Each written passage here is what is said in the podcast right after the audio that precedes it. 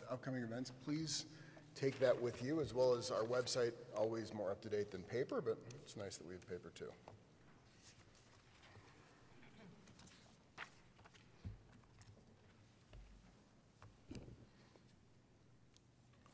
This Shabbat,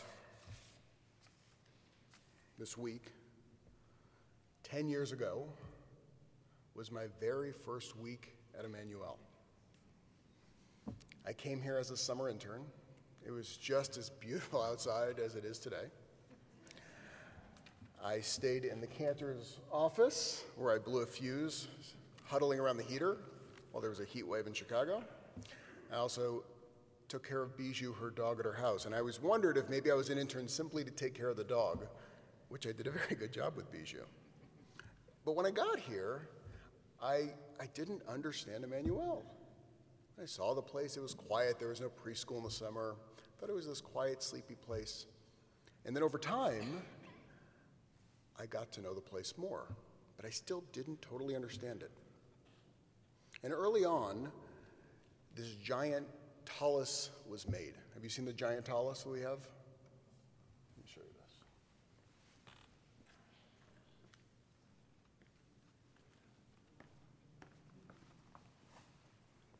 Now, this, this was brought to our meeting and shown, look what we have, and people were oohing and awing over this giant tallis. And I looked at it and I go, it's nice. It's, it's a big sheet with some rope from the hardware store on it it didn't mean much to me. And the more I thought about this, and the more I read this week's Torah portion, there seemed to be a similarity here. Because this week's Torah portion, when I got into it, I had the same reaction. It had very little meaning to me. I said, Well, I'm going to focus. I'm going to figure out what this thing means. And I started, we have five chapters this week. I started on chapter 8 I went to 9, to 10, to 11, and we are talking sacrifices and golden ladles. And when you have your tent, how do you wrap this thing up and you keep it going? And then finally, we get to chapter 12. And at chapter 12, I recognized it. I knew the story.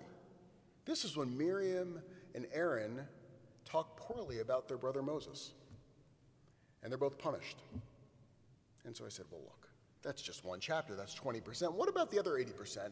So I looked at what our rabbis had said over the generations, and they hadn't said very much. They skipped those first four chapters, and they would go to that final chapter because they understood it. It was something that we could relate to. Each one of us knows what it's like in our lives to gossip about somebody else. Or when somebody gossips about us behind our back and it hurts us. And it's something that we can grab onto and hold onto. It was John Keats who once said that nothing ever becomes real until it is experienced. And for our rabbis, they focused on the section of the Torah portion of what they experienced. The other 80%, it didn't have much meaning.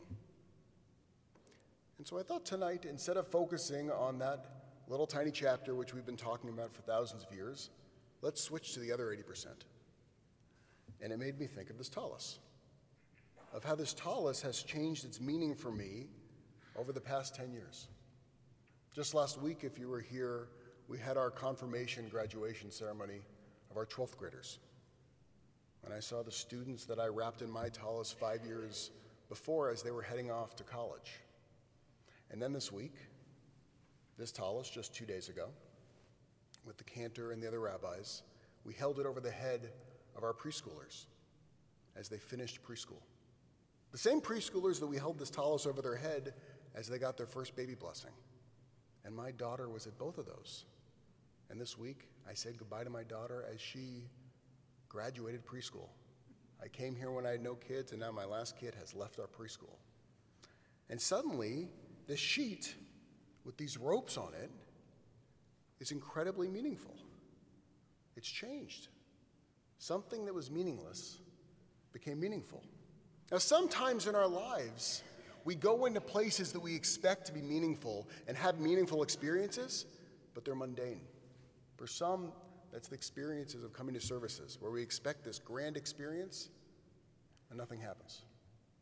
And there's other times in our lives where we go to places that are mundane, like Facebook, and we don't expect very much, and we read the words of Sheryl Sandberg this week, and we start crying.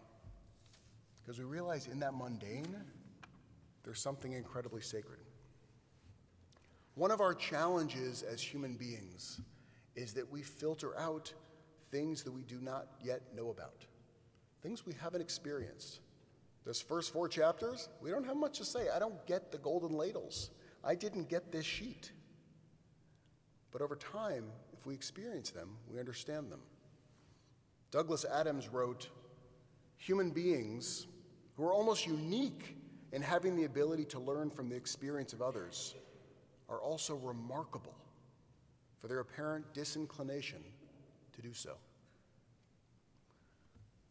The challenge this week's Parsha presents us with is not to be like the rabbis that came before us, not to just focus on the parts of life that we know or we find meaningful, but to focus on the other 80% of our lives. Our challenge on this Shabbat is to revel in the mundane and to find the holiness in it. Now, it may be with the people in our lives, it may even be with the person that you live with, it may be with your work, or with your station in life, where we stop and we look and we realize that that sheet, that parsha, that part of our lives that didn't mean very much, was dripping in meaning. Now, while Keats said that nothing becomes real unless we experience it, if we look closely enough and are quiet enough, much more of our lives become real because we're actually experiencing it. Shabbat Shalom.